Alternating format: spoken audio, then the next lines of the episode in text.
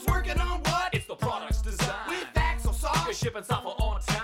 Stressed out? Yo, everything will be fine. Axosoft. Shipping software on Today in Fear the Bug, I'd like to talk about the differences between using the edit using workflow template and edit using project template options.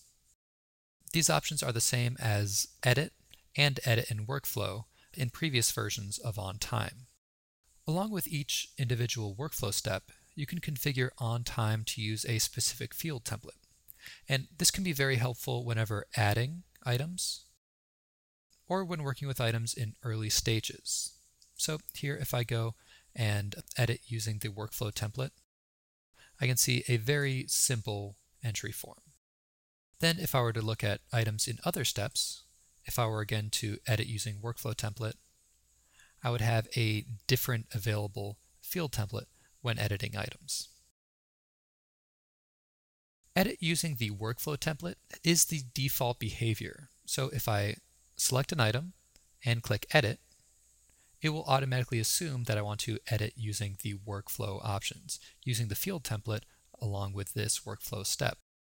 The same goes for if you click E when highlighting an item or using Shift E to pop out in a new window.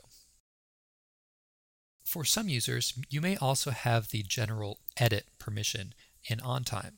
So whenever right-clicking on an item, or when hovering over the Edit menu, you may see this option for edit using the project template.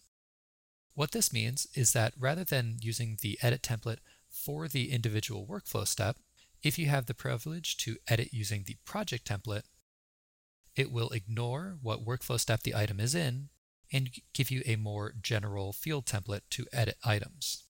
This particular field template is set on a per project basis or can be set globally. However, you'll notice that whenever editing items, it will allow you options regardless of what workflow step you are in.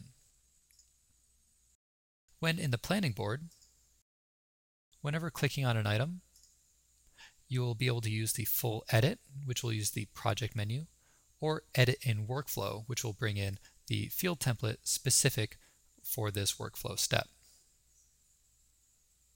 And thanks for watching this episode of Fear the Bug.